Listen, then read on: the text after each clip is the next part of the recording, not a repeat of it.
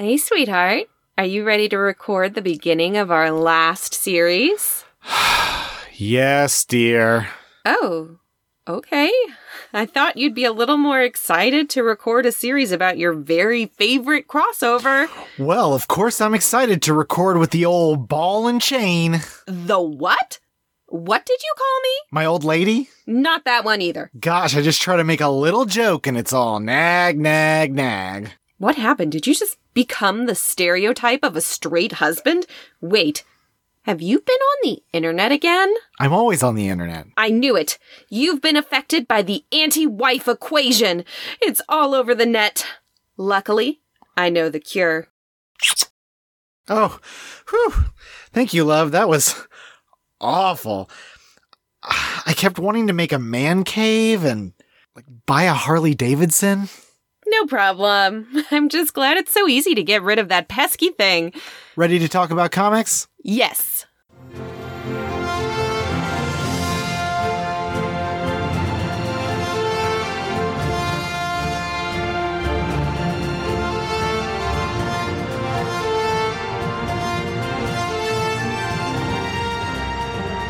I'm Christina Edelman. And I'm Chris Edelman. And this is Chris's on Infinite Earths, the podcast where nothing will ever be the same.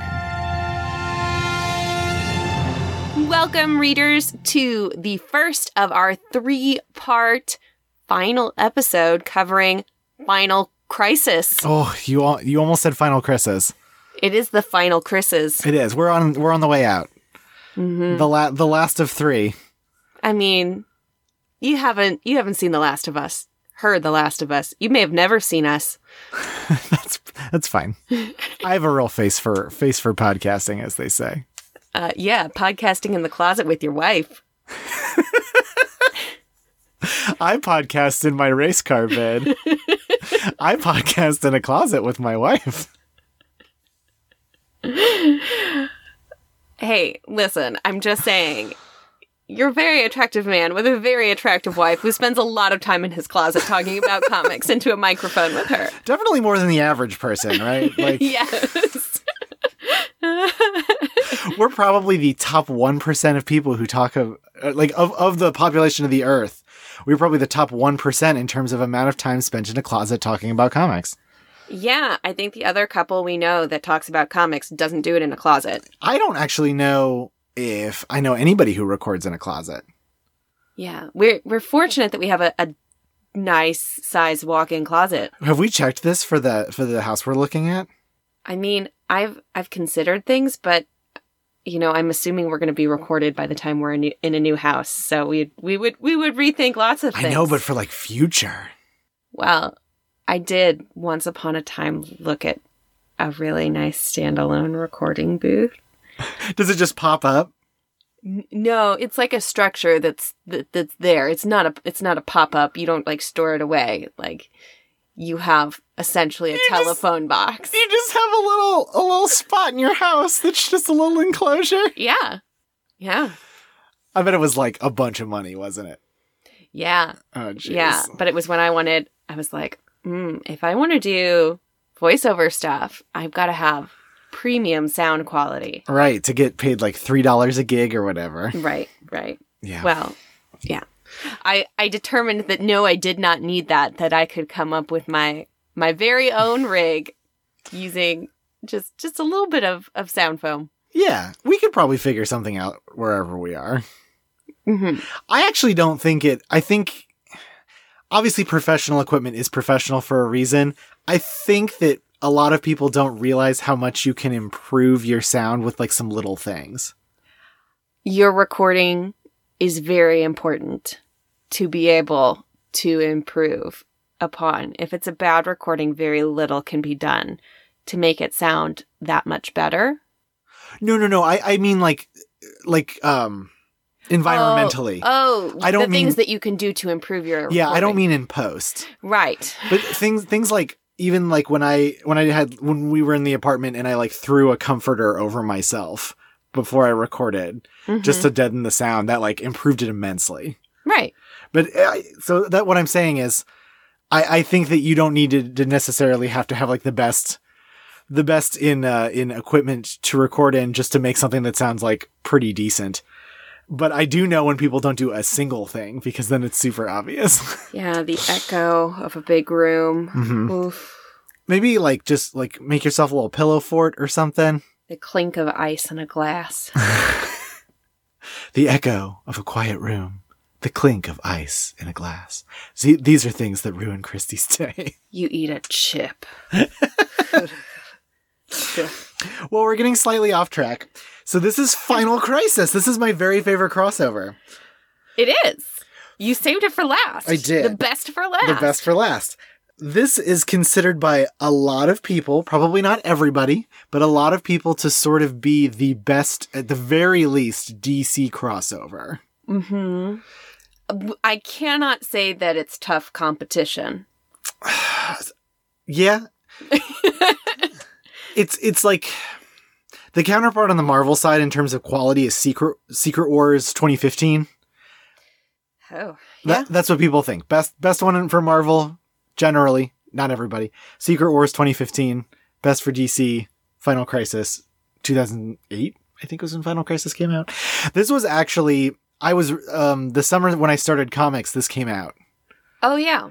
Secret Invasion was coming out on the Marvel side. It was a real, it's a real difference. Although what's funny was, I remember getting them both as they came out, the first issues. Mm-hmm. Secret Invasion got, like, rave reviews, the first issue, which is the the one where, like, it ends with, like, them all, like, getting, like, piled on by Skrulls, and you kind of wonder what's going to happen. Mm-hmm. People did not like Final Crisis until later. Initially, it got, it got like, very poor reviews, like, the, the first few issues. It was it was mm. wild. I think it was until, like, issue four, where it started to, people started to give it really good reviews. Right, because the first issue, you don't really know what's going on. No. And it's interesting how it uh, how it came together in the end. Because, again, that's my favorite one. But I was so confused because I came into that fresh for, like, I do, knew nothing about D C continuity. I don't even know if I'd read Crisis yet, like the first man, Crisis. Man, you didn't even know about Takitani. I did not, but I loved him. I was like, I was like, D C's great. It's got a tiger in a checkered suit. Well, we have a lot to talk about, so do we want to quickly get into... It's not even going to be a quick one. It is a rather long summary. Summary.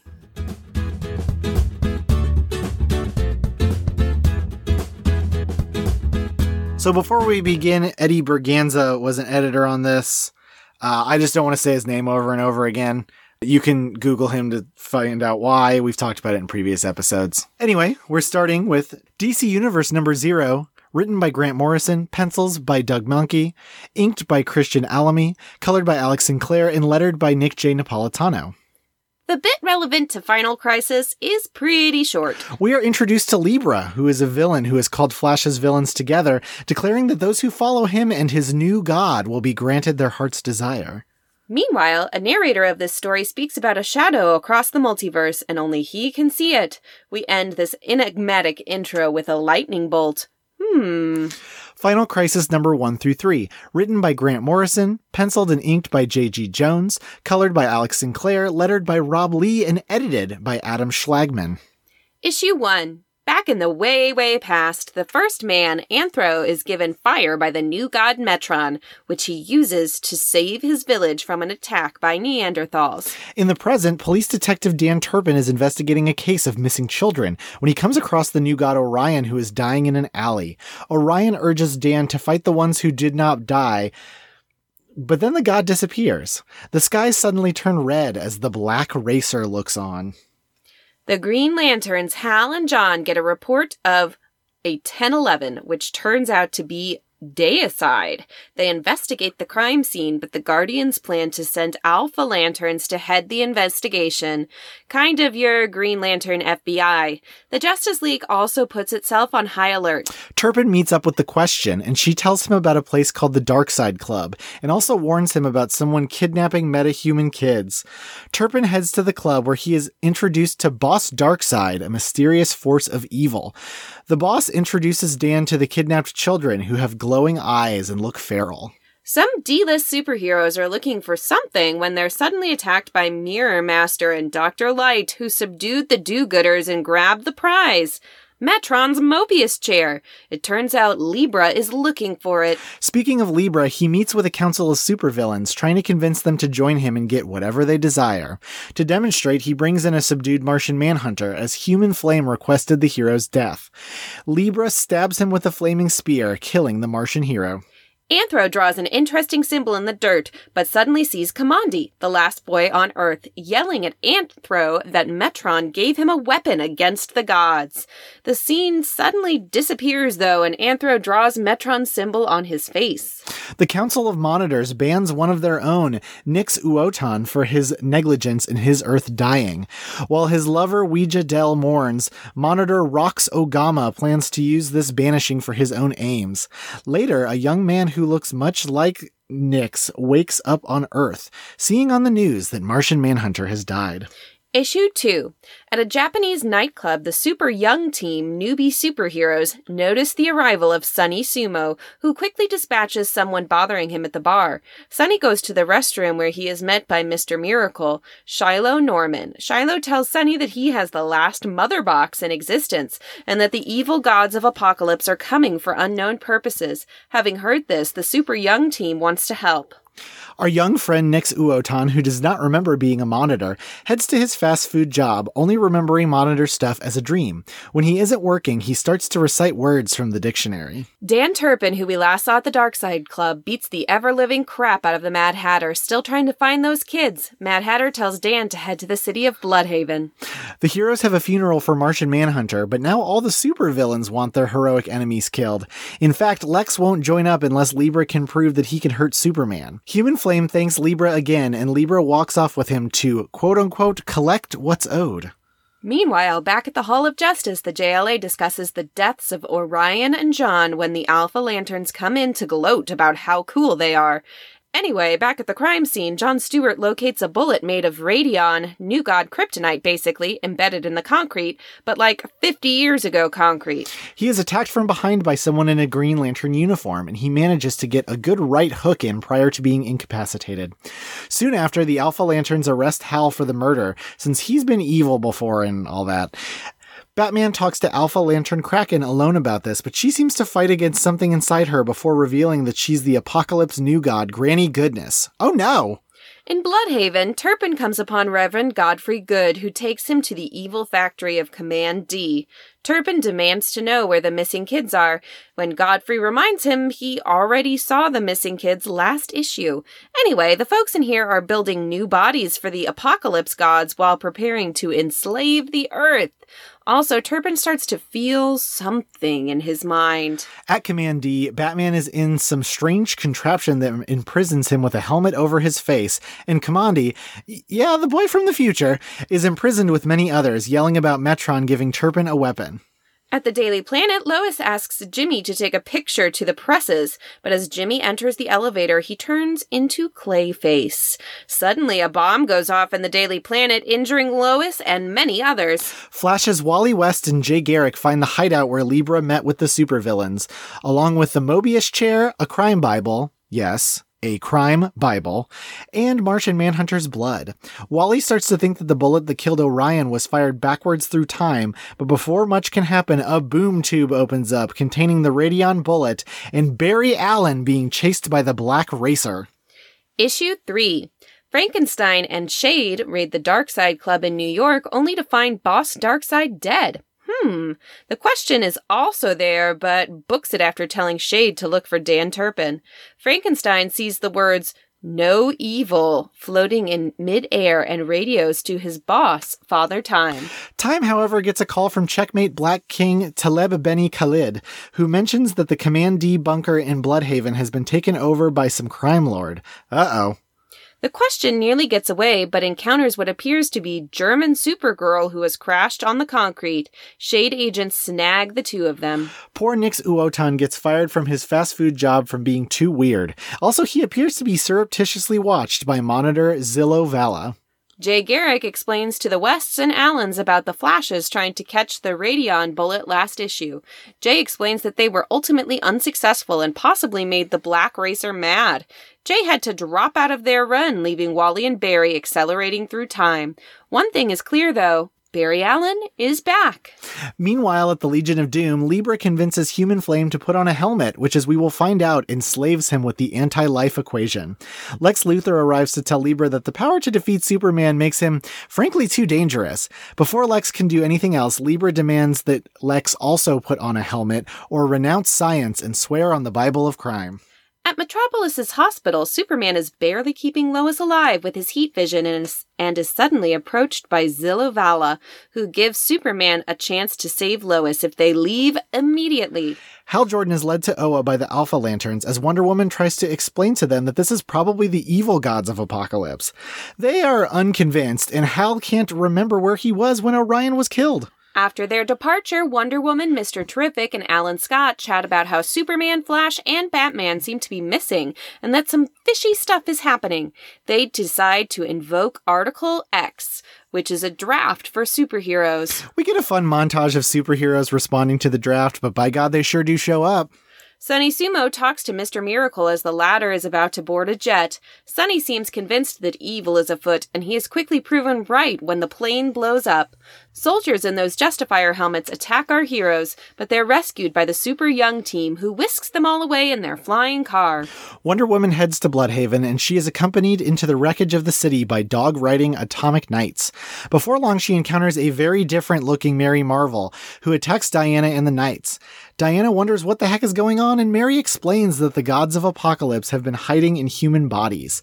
She states that in five minutes the anti-life equation will be live, and also that Wonder Woman has been chosen as a vector for a virus that Mary has in a test tube.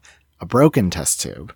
Mister Terrific and Oracle notice something wild is happening on the net as Mokari, evil new god, sends the anti-life equation in an email to everyone. The Flashes arrive several weeks into the future, and things are looking dicey as Wonder Woman, Batwoman, Catwoman, and Giganta, clad in evil-looking armor, arrive to kill the Flashes. Final Crisis, Superman Beyond, Issue one. Written by Grant Morrison, penciled by Doug Mahnke, inked by Christian Alamy, Rodney Ramos, Tom Nguyen, Walden Wong, and Doug Mahnke.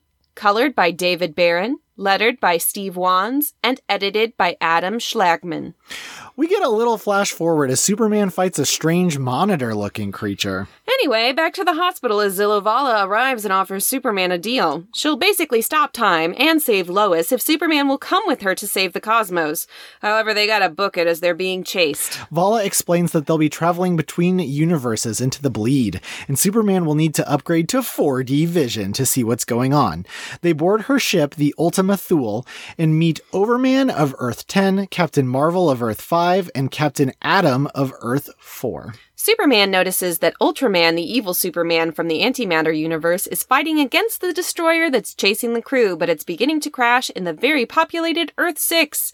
Valla tells them to crash in Earth fifty-one, the graveyard universe, and Captain Atom bonds with the navigational systems to do so. The other Supermen barely keep the destroyer aloft as they move through universes, but they safely arrive in Earth fifty-one, though Valla has been injured and taken to the Ultima Thule infirmary. Ultraman is kind of a jerk and doesn't want to work with the others, and they disembark from the ship to find that Earth fifty-one is a place where all the forgotten superheroes live, led by Merryman. Merryman explains that nothing happens there in Limbo, and they'll soon lose their memories while everyone outside that universe forgets about them. Obviously, Superman is not big on this and decides to explore the nearby Library of Limbo. It only has one book with infinite pages, which should thus contain the information needed to repair the Ultima Thule. Captain Marvel and Superman struggle to lift the book and hear the tale of how there came to be so many monitors. The original monitor sent a probe into the multiverse, which split in two, becoming a massive golden statue of Superman, as well as the Orrery of Worlds, which contains the multiverse. The monitor thus begat monitors until there were fifty-two of them, and they theorized the Superman statue was a weapon to protect them from a great evil, an evil kept in chains by the sacrifice of the monitor's first son, Dax Novu. Anyway, Captain Marvel and Superman are struck by energy, which turns Cap back into Billy. Billy Batson can't seem to remember anything, and Superman takes him back to the Ultima Thule, where he demands to know about a name he saw in the book, Mandrak. He catches Valla drinking the blood of Overman, and she calls Mandrak the Dark Monitor. She explains that all is lost as Mandrak has found them, and they head outside to see not only a massive machine in the skies of Limbo, but also Ultraman with the Infinite Book. He's read some of it and says that according to the book, evil always triumphs.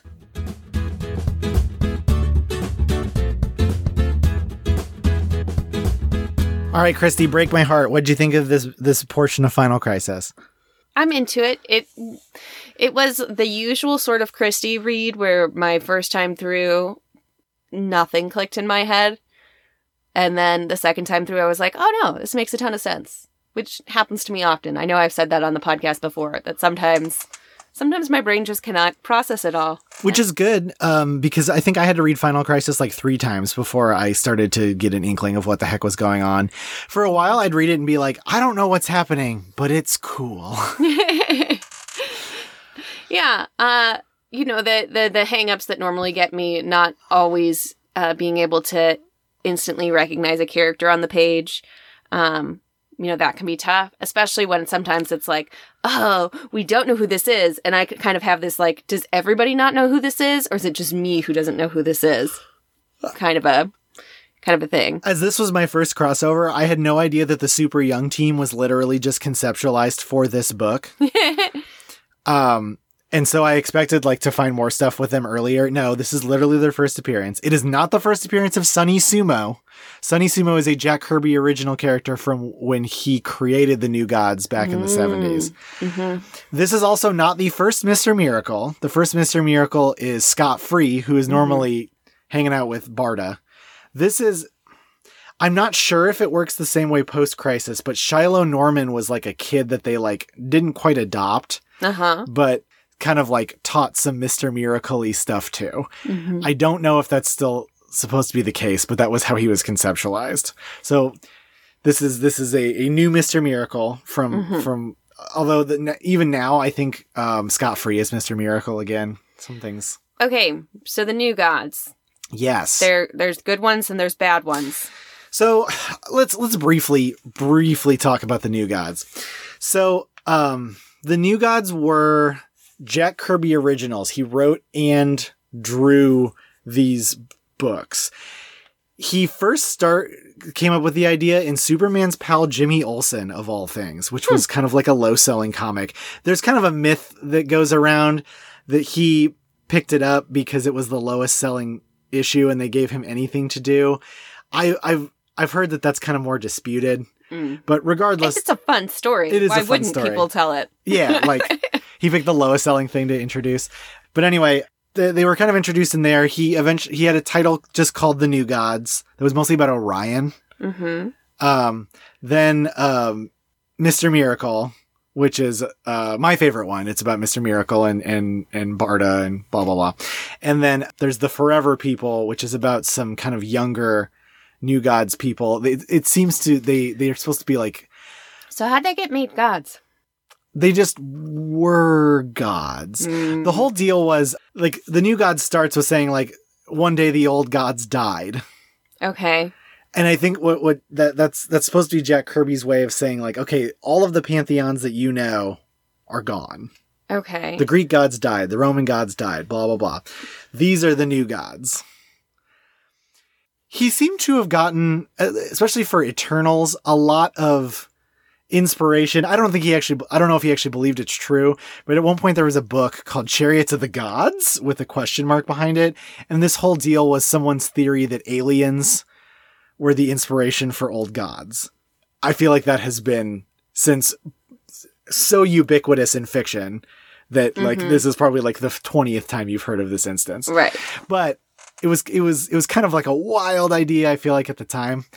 Um, and I think he was a little inspired to throw that in some fiction because, you know, it's kind of fun fiction. I don't think it's fun real life because it really takes away from a lot of mankind's accomplishments. Right. Of course, man. Of course, mankind built the pyramids. Of course they did. Of course they did. uh, but anyway, so that's kind of where this came from. And the whole thing with the with the, the big uh, inciting incident of, of the New Gods story is there are evil gods and they all live on a planet called Apocalypse. Mm-hmm. And then there's a bunch of... of good gods, and they live on a planet called New Genesis. Okay.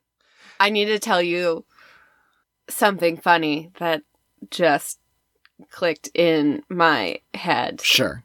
That the apocalypse I was thinking of is from Marvel when I kept hearing Apocalypse's Horsemen.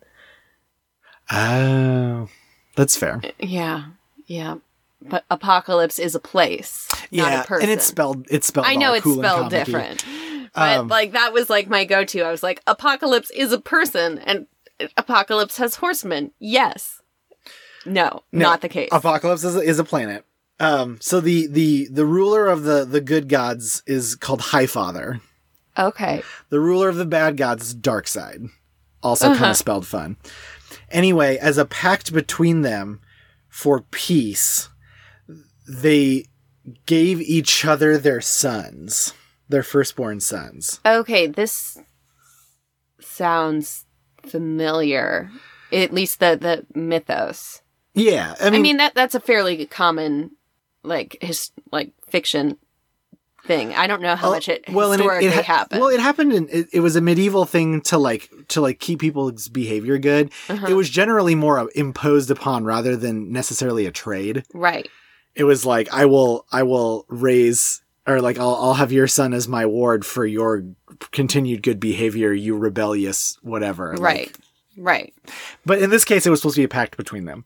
Mm-hmm. So it's kind of this whole nature versus nurture thing, because a Darkseid's biological child is Orion, mm-hmm. who is like this, like kind of like warrior god, mm-hmm. and he is raised to be good under Highfather, and he is he is he is given everything he could be given. He is raised as a in a way in, by good parents in good mm-hmm. circumstances, and Darkseid immediately throws Highfather's kid into a pit and just like t- like make sure he has like a miserable life. Mm. Highfather's biological kid is Mister Miracle. Oh. And so he, his whole deal is he's so good at escaping because he's been escaping from things his entire life. Right. What's interesting is they both turn out good. Mm-hmm. So, but anyway, that's kind of, that's like, I feel like that's the, the, the whole overview of, of the new gods situation. Mm-hmm. And there's tons of evil gods and tons of good gods, but Darkseid is always trying to find what, what is the mathematical equation, the anti-life equation. Right. And if he gets a hold of the anti-life equation, he can basically like fully enslave the universe. Right, which is the plot of of, of this. Darkseid is right. And what's funny is like I, I, I I'm trying to remember. I feel like maybe he's gotten a hold of it before, but this is like the first time that it is used as such. Another interesting thing about the new gods is they somehow always seem obsessed with Earth. Earth always seems to be where they go. Like. I I love the kind of tongue-in-cheek way that's that's brought up within the issues when, like, Hal is being questioned by the Green Lantern bigwigs of, like, you know, you're supposed to be protecting this entire sector, but you spend a lot of time here on Earth. And he's like, well, a lot of stuff seems to happen here. Right, right. Because that's where we, the comic book readers, live. Right. But that's kind of the whole deal. Mm-hmm. Um, there is a there's a there was a lot of lead up to Final Crisis. Mm-hmm. So we read Infinite Crisis. That was the one where Superboy Prime punched the dimensions, and Alexander yeah. Luthor was trying to make everything like Earth two again, because mm-hmm. or whatever. Right. After that, there was a story called One Year Later that immediately happened after Infinite Crisis, where a year passed in time, and so there there was kind of a fun time skip, and we got to see kind of what was happening there. Okay. While One Year Later was happening, there was a weekly series coming out that outlined what happened in that year. Oh. And that is called fifty-two, because it's fifty because it there are fifty-two weeks in a year. Mm. Wait, this isn't the new fifty-two. That's no, a different thing. This was what this was what made D C seemingly obsessed with the idea of fifty-two. There's fifty-two universes. They the new fifty-two was they had fifty-two issues. Number one's coming out all at once when they when they restarted the mm-hmm. the publishing universe. Mm-hmm. Anyway, but fifty-two did pretty well, and it, I feel like it is somehow the the best weekly series that I've ever read. It was also partially written by Grant Morrison, so that's probably why I love it so much. Mm-hmm. But it was the the writing duty was a little bit more uh, juggled. Anyway, that fifty-two was pretty successful, mm-hmm. and they they knew they were going to be leading into Final Crisis. So they had another weekly series coming out later called mm-hmm. Countdown. Uh. And it started at issue fifty-two. And then it did the thing you hate where it went all the uh. way down to... Anyway, Countdown stinks. Awful. It only leads into this in like minute ways. It is... I don't think Grant really wrote any of it. It's it's bad. It's one of the it's one of the worst comics I've ever read. Okay. Um, so that's why I didn't have us even touch it. Um, it mostly, like, if you were wondering about the the Monitor being exiled, that's kind of what it leads into. Okay. But it's basically I, I was this a monitor. Confused. Go- this was... Monitor did a goof up, right? And so he got exiled, right? I mean, his world died. That that seemed pretty bad. And that's the graveyard world that they go to, Earth fifty-one. Oh, yeah. While fifty-two, eventually fifty-two, or I'm um, sorry, Countdown became Countdown to Final Crisis. Like they like revealed the full title later, but it's bad. And other th- there were other lead-ins. Like this is not the first time Boss Darkseid and the Darkseid Club are brought up. Mm-hmm. And there was the Death of the New Gods, which was a mini series about how all of the good New Gods died. Okay, where have all the good gods gone? So if you're wondering, like, where's Highfather? It's He's gone. Don't worry about it. Is he gone or is he gone? Well, we can talk about that like the third episode. Okay. Well, anyway. I love that this episode so far has it's just, just been like... Just leading into it. Well, no, like you explaining to me all of the... Well, I realized like we'd barely touched New God stuff before, and this is pretty deeply entrenched in it, I'd say. Yeah. Darkseid is literally the bad guy. Mm-hmm. Well, you know, we, we, we see that later on. But even Dan Turpin as a character was introduced in Jack Kirby's New God stuff. I like him because a lot of police detectives in the D C universe love working with the superheroes. And, mm-hmm. and he hates them. He thinks they stink. He calls them super muck-mucks, and he doesn't like having them around. I love him because he's an example of like the like weird old man strength. Where he's like, he's an out of shape, balding man in like probably his sixties, and he's like beating the crap out of people. And you're like, how is he doing this? I love it. It's wonderful. I, I kind of love Dan Turpin because he's he's not he's not unlike the Thing. And I've decided that the Thing is the best character in superhero comics. Hmm. The best. I love the Thing. I would be reticent to call anything the best. I just think the th- I, I, maybe not even the best anything. Uh, I just think he kind of always works. Like, yeah, I mean, he's got a very easy voice for any writer to nail. He's he's, and he's always fun. He's fun. He's sick of this crap. He has a big rocky I body. Mean, he's also has a decent amount of characterization for for you know big strong. Thing. Yeah, I love the Thing. This is why Hellboy works, because the Hellboy is also kind of just the Thing. Oh. Yeah. Hellboy? Yeah. Okay.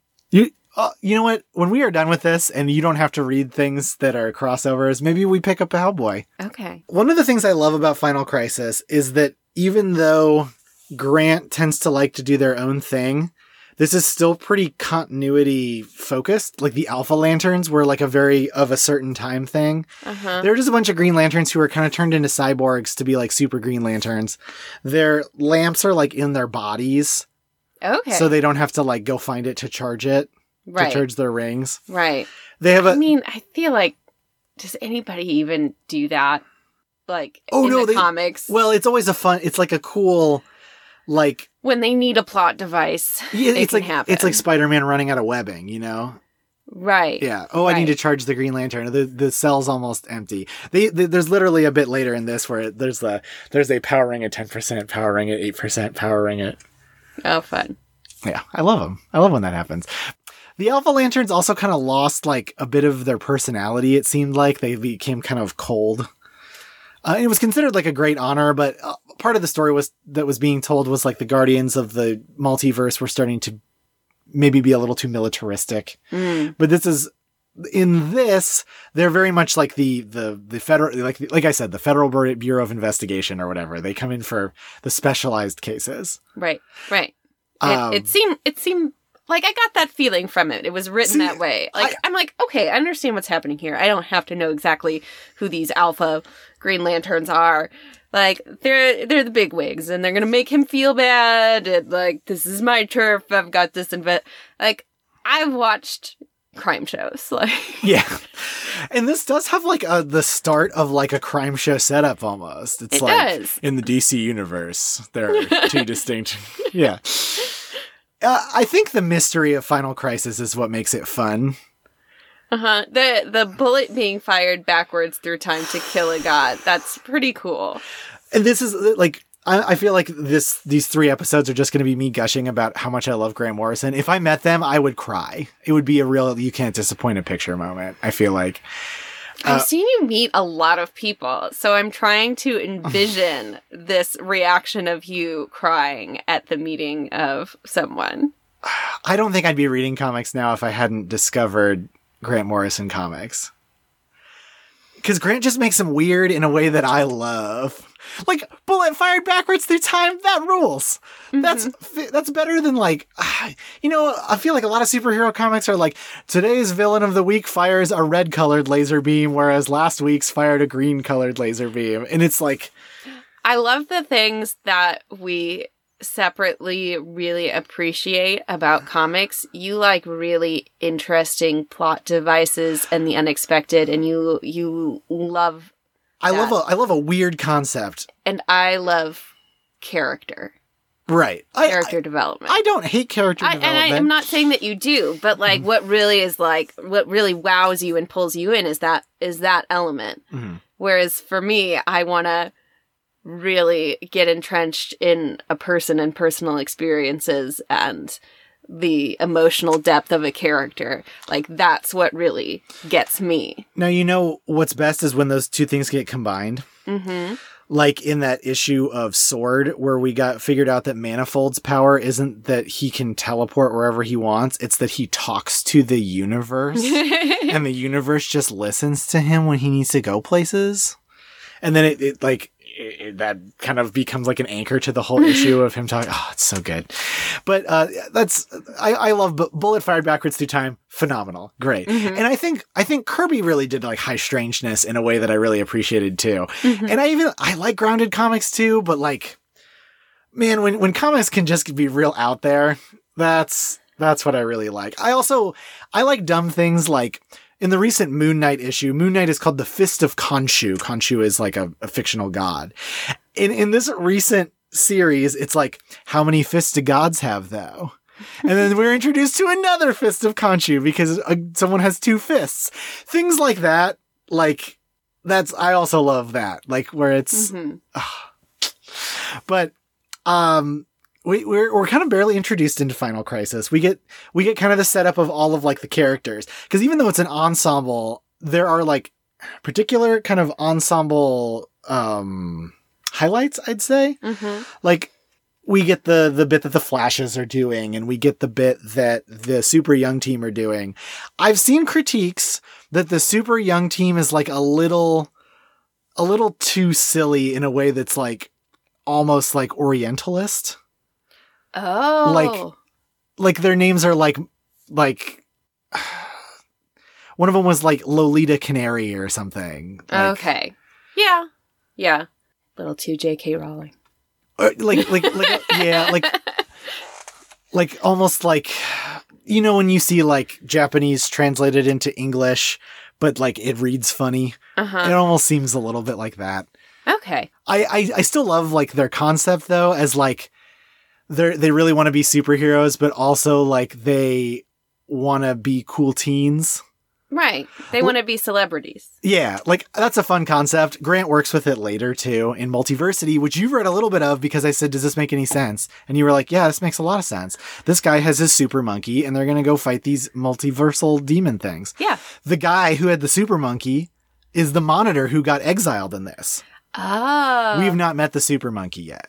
I would have remembered if we had, so yeah. yeah. Uh, uh, N- N- Nix Uotan. Mm-hmm. He is he is the that that character. Okay. I love Nix Uotan, and that that poor guy gets like turned into a human and is working at like the McDonald's equivalent or whatever. Right. Right. But there's um I think Grant is playing with some ideas that Kirby plays with. When Orion comes to Earth, he like goes into an apartment and Darkseid is like sitting in like the lazy boy.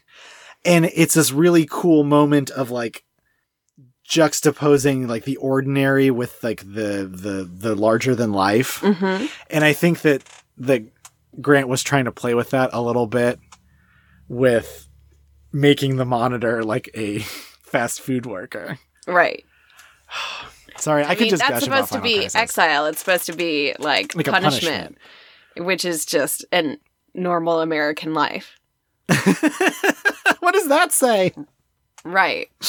Uh, there's there's also bits in this that you like. The reason why Nix Uotan is reading through the dictionary is because subconsciously he knows that monitors have some like word of power. Right. And so he's literally it's it's almost like the the the, the nine thousand names of God thing, where mm-hmm. the. A computer was trying to figure out the names, a name of God by just like randomly throwing in syllables. Mm-hmm. So uh, I feel like I'm really leading this discussion uh, because I'm just get overly, overly excited about. You Final are Crisis. You are very excited. Uh huh. What did you think about the when? So when I was picking this up, I didn't know how important Superman Beyond was. I had to like pick it up after the fact and like beg for a reorder. Because a lot of the the the things that were Final Crisis miniseries didn't actually have that much to do with Final Crisis. There was Final Crisis Legion of Three Worlds, which is just a Legion of superhero story that doesn't have anything to do with this. It was just happening at the same time. Oh. Like, there was one that was Rage of the Red Lanterns, which was a one-shot that was introducing the concept of the Red Lanterns. Mm-hmm. And it had nothing to do with this story. Mm-hmm. So I was like, "Oh, Superman Beyond probably has nothing to do with this story." No, it it was it was like wildly important. Yeah, I mean, it is it is pretty clearly linked to everything that's happening. I am a real sucker for multiple versions of Superman. Yeah, I mean, it's fun. It it's like, you know, getting getting a twist of lime in your Coke. Oh, well, that sounds nice. It does. I want a twist of lime in my Coke. Mm. So you're you're wanting uh, over Superman? Or what? No, I do not want the Nazi Superman. That character's whole concept, and it gets uh, it gets kind of told later in Multiversity again. In a lot of ways, Multiversity is sort of a pseudo sequel to Final Crisis. Okay. I thought he wasn't really a Nazi. I thought he was. Well, it was his. He was just his, from a world where the Nazis won, and no, then he realized it was bad. Well, sure, but he was still raised as a Nazi and, like, helped the Nazi regime and then felt regretful about it later. Okay. It's like his his um his ship landed in the Sudetenland. Right. As opposed to in Kansas. That's that that whole deal. Right. Yeah. There's a there's a book called Superman Red Sun where it lands in Soviet Russia instead, and uh, it's weirdly boring. I think that book's bad. A lot of people really like it, but I, I've not, I never got into it. Mm. But um, we have Captain Marvel as an alternate Superman, mm-hmm. but not the main universe Captain Marvel, specifically a Captain Marvel from a different Earth. Yeah. Which is fun. It, it, it's specifically set as, a, as an Earth that's like a little bit more whimsical, a little kinder, gentler. Mm-hmm. And we have Captain Atom, who there is a Captain Atom in the D C universe. He is generally a blue guy who's like, yeah, but this one specifically seems to be not necessarily modeled after, but similar to Doctor Manhattan from Watchmen, mm-hmm. who himself was a pastiche of Captain Atom from Charlton Comics. So we are full circle, full circle. And then we have Ultraman, who is the antimatter version of Superman from the universe where the Justice League is fully evil. And they can't touch because, as we know, when an equal amount of matter touches an equal amount of antimatter, they will annihilate each other and yeah. cause a big explosion. That's for real. That's real stuff. Yeah. However, it is a little bit more uh, simple than you have to literally touch your exact opposite counterpart. It's like if hydrogen touches anti-hydrogen, it'll blow up. Right. But it, I like that it is they, the two of them can't fight because they'll just annihilate each other. I think mm-hmm. that's kind of fun. That gets played with a little bit later. I wonder how they, like, how did they find that out? I don't know. I do know that that version of Ultraman is in um, a comic called Earth two that mm-hmm. is written by Grant Morrison and penciled by Frank Quitely. Love, love some Frank. And that's about like the evil Justice League from Earth two. Um, which this was post-crisis, so there was not supposed to be a multiverse, but of course it. You, how long can a comic go without making a multiverse? It does. It, it's too interesting a concept to leave alone. Which is funny because I would be sick of multiverses. There are two things right now that make me not sick of multiverses. One of which is we're rereading Final Crisis. Mm-hmm. The second of which is the last weekend you and I saw Everything Everywhere All at Once, which is the best multiverse movie that has been made. Yes, absolutely. It's not. I don't even think it's close. We saw Doctor Strange in the Multiverse of Madness like a week before. I'm really S- glad we saw that one first. This one smoked it. Smoked right. it. It's what people tried to compare them. I'm like, beyond compare. Completely different movie. Yes. And one plays with the concept in a way that is way more fun. Right, right. Oh, well, I feel like... I feel like we barely talked about enough about this comic. Well, no, I feel like the reason that we started this podcast was for you to get to this moment where you could just tell me about your favorite event. I feel like that's a lot of what this episode has been. So let's go ahead and get on into some some accolades. Accolades.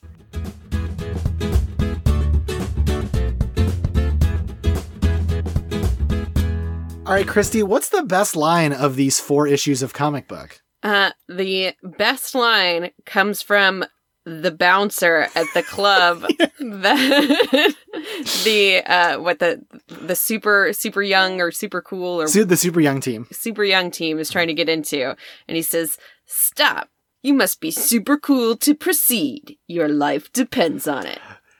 So that line, if it was just the first two, would still be pretty good, but the fact that he ends it with "your life depends on it," ugh, I love it. It's mine too, because it's it's like in uh, J G Jones really crushes this crowd scene and then centers the "stop, you must be super cool to proceed. Your life depends on it." Like, the lettering's good. Uh-huh. This is one of my favorite pages of comics. I feel like it says so much about what I am about to read. It is really good. All right, so that was the Daily Double. Hit it, Matt D. Wilson. Okay, now the next accolade is kind of tough. Yeah. Because it's always tough when it's a big ensemble book. But who was the greatest hero? I'm going to, I got to give it to Superman. Um, mm-hmm. Grant loves Superman. It's pretty clear. Grant writes some really good Superman stories where Superman is just a paragon of goodness. This is another one where Zillo Valla is like, "I can help you save your, your wife, but you have to save the entire universe, and we're going to do it in between her heartbeats." And... Right, and he's like, "Okay." uh, and so, hit it again, Matt D. Wilson. We have another Daily Double. Goodness. Yeah, that was that was also mine for the same reason. I have that, that page where he has to make that decision with Lois there. I love the I love the idea that he is the only thing keeping Lois alive right with now. With his heat vision, he's like massaging her heart or something. Right? Some fun concepts in this. The fact that the Libra, who we barely even talked about, I'm going to be honest, Libra kind of disappears and is, is like weirdly unimportant for a character that you think would be really important. Oh, okay. All right. All right. So let's see how many more uh, Daily Doubles we'll, we'll have throughout this. Uh, my coolest moment is when the ship that all the Supermen are oh, on. Oh, I'm sorry. Are we talking about the ship called the Ultima Thule? Ultima Thule. Yeah. The Ultima Thule is traveling between everything, and the art on it is just really cool. It looks like, yeah, Doug Mahnke really, uh, really like went all out in the Superman Beyond stuff, which, by the way, was um, portions of of this comic were originally in three D. Oh yes. So while I was going through my comics today, I do still have that issue. I don't know if I still have the three D glasses though. Do any three D glasses work? It has to be the red, the ones that are red on one side and blue red on the other. Not the not the like new generation that you right, use for movies, right? Which has already kind of gone out of popularity. I feel like three D yeah. movies kind of had their moment. They did. We have a three D television and a bunch of three D glasses that we do not use, and a three D Blu-ray player that does not work anymore. Right. It because it randomly would change inputs. God, that sucked. Okay, what was your coolest moment? Mine was Barry Allen's return. Oh, that was pretty cool. Where he just says "run." So the Black Racer is basically like the Grim Reaper, if I recall, for the mm-hmm. New Gods. Mm-hmm. Did, we read Barry Allen's death, didn't we? In Crisis. It's th- that was this is This is his return from Crisis on Infinite Earths. Wow. So it was twenty years. Wow. Yeah. I mean, twenty real people years. Yeah. It's not twenty comic years. No. No, but it was, it was twenty, twenty for realsies years. Yeah. So that that's a... that. When you think about it like that and imagining reading it as it was coming out and, you know, oh, that return, like, it's a lot more impactful than, like, me, somebody reading it now who... So you want to know something cool? Yeah. My dad bought that issue of The Flash's death off the news rack. I have it downstairs. Oh. And I bought The Flash's return. I thought it, I just thought that was very cool. That is really cool. Maybe one of our kids will be into comics and something like that will happen. Maybe. I think our youngest probably has uh, some some comic book tendencies. He's very he's very bombastic. I mean, our oldest likes comics, but he's not into superheroes. No, he like he likes sequential storytelling. Mm-hmm. Uh, he does not like superheroes, and that's okay. Mm-hmm.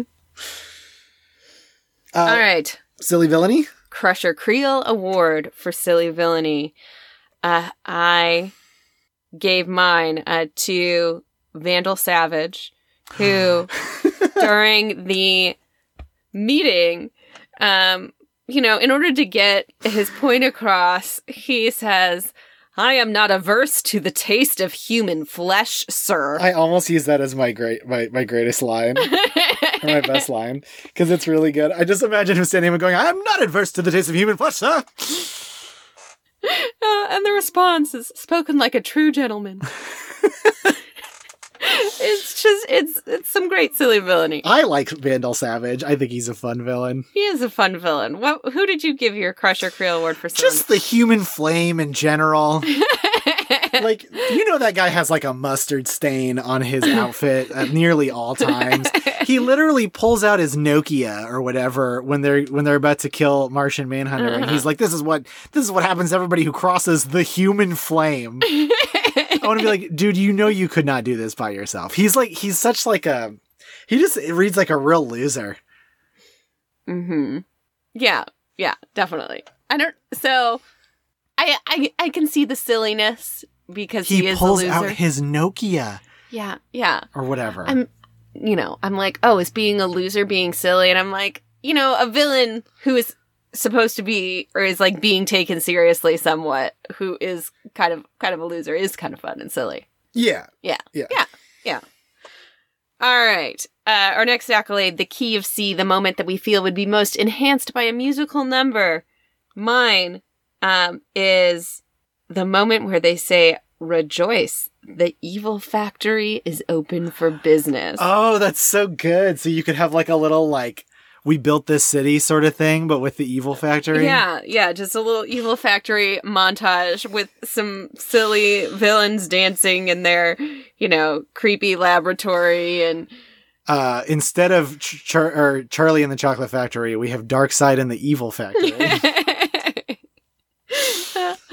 What did you give your key, key of C to? The death of Martian Manhunter, because I felt like it went too quickly oh. and it actually deserved a little bit more time. Yeah, yeah, it did. I mean... There's no lead up to it. Mm-hmm. He says nothing before they just, like, kill that poor guy. I felt so bad. Hmm. Yeah. Yeah, that is sad. I I have a soft spot for the Martian Manhunter. I think he's super neat. So I, I enjoy John Johns, too. I was a little, little bummed. All right. What ship will you go down with? And is it the the Ultima... What, what, the... the talking about the literal ship. The Ultima Thule. Ultima Thule. How do I remember the name of that the ship that goes through the bleed, which is the space between universes? Mine is the Flashes. I love the... And it could even encompass all of... Like, the whole group. Oh, okay, yeah. There's kind of like this this classic thing where all of the Flash's wives and families and kids and even like the Flashes themselves ba- like all hang out. Yeah, that's and great. I like the idea that they have this super speedy barbecue occasionally. Or, like, I just imagine like Wally having like a kiss the cook, and he's like he's got to click them a couple of times right before flipping those dogs. Oh yeah, yeah, got to click the tongs. Got to click the tongs. Uh, and like Jay makes like a like a solid potato salad. Never never tries to put raisins in there. Uh, Why would you try to make a sweet potato salad? To be fair, you put a little sweet relish in, but that's it's just a touch. Just a, a touch. touch. Well, the ship that I will go down with is Supergirl and her cat Streaks. Streaky? Mm-hmm. Did you? I like Streaky the cat. Mm-hmm.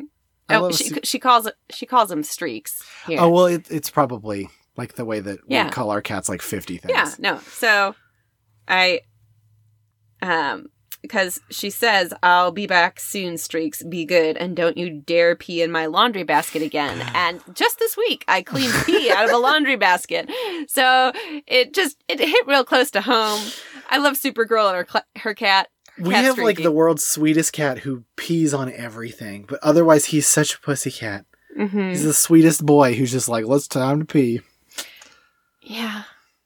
Yeah. It's like a dog marking his territory or something. I don't know. I don't know.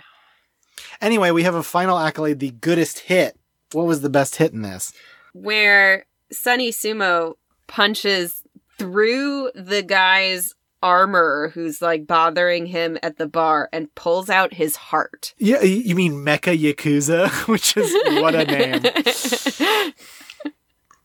Yeah. He literally does pull his heart out while he was waiting for a drink, and everybody's just like, I guess this is fine. Right. And he is just like on fire throughout all of this and just afterwards calmly walks to the bathroom. I kind of love Sunny Sumo. It's it's a really good hit.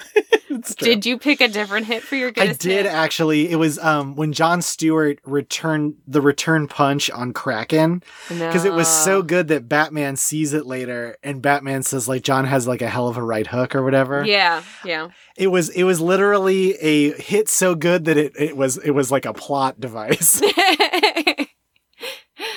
Oh. Oh, it was fun talking about this with you. I'm excited to get to our second episode where I am a little bit more, like, caught up on everything that you've just told me about. Yeah. And we can... You you always ask the question, do you like it? And I just, I feel like I could never fully answer that question until the later episodes. That's so might I might not be able to answer it until episode three. That's true. In the next episode, we will finish off Superman Beyond, which is, which is a duology. Mm-hmm. It's a twofer. And then we'll... hit all but the last two issues of Final Crisis. Mm-hmm. We're gonna there's there's a there was a single tie-in uh, book called Final Crisis Submit that is in there too. Mm-hmm. Um, it's weirdly important. Um, it is about superheroes and supervillains, ones that who have not been taken over by anti-life. And then we'll finish up two issues of Final Crisis, and then for the last episode, we'll have two issues of Batman. Followed by the last two issues of Final Crisis. Four issues on the last episode? Yeah, four issues on every episode. This is a twelve-parter. Oh, yeah, I guess I, I guess I forget the, the first one on this one because it was... Technically, this one had five. D C Universe number zero, Final Crisis one through three, and then Superman Beyond. Oh, see, I lose track of it when I'm reading it in the trade. It's true. Well, in the D C Universe number zero, it was like five pages from this larger thing. Right, right, right, right. Yeah. Let There Be Lightning, I think, was the name of the little bit. If, you, mm-hmm. if it wasn't super obvious, Barry was the one who is narrating. Right. Yeah. Mm-hmm. All right, readers. If you would like to find us on the internet, you can find us on Twitter and Facebook at Chris's Pod. You can send us those long-form messages at chrisisoninfiniteearths at gmail dot com. You can find uh, our episodes on comics x f dot com. You can still leave us those five-star reviews on your podcatcher of choice. If you leave one on iTunes, we will read it off on this episode, or on any episode, as you know, as long as we still have episodes to read on, which is two more. Two more. Get them in. If you wanted to be shouted out on the show. And if you happen to want to throw some cash our way, Kofi's probably your best bet, but we still technically have a Patreon. I don't know if we'll leave that up for... a period of time after we're done coming up with episodes or, or what have you. But if you're listening to this sometime in the future, I don't know that we're going to like shut down our Ko-fi. So if you want to yeah. toss some money our way. Yeah, probably won't shut down our Ko-fi. That one, did, you know. They can, they can just stay. They mm-hmm. can stay. And until next time, readers. Slay your enemies and all you desire shall be yours.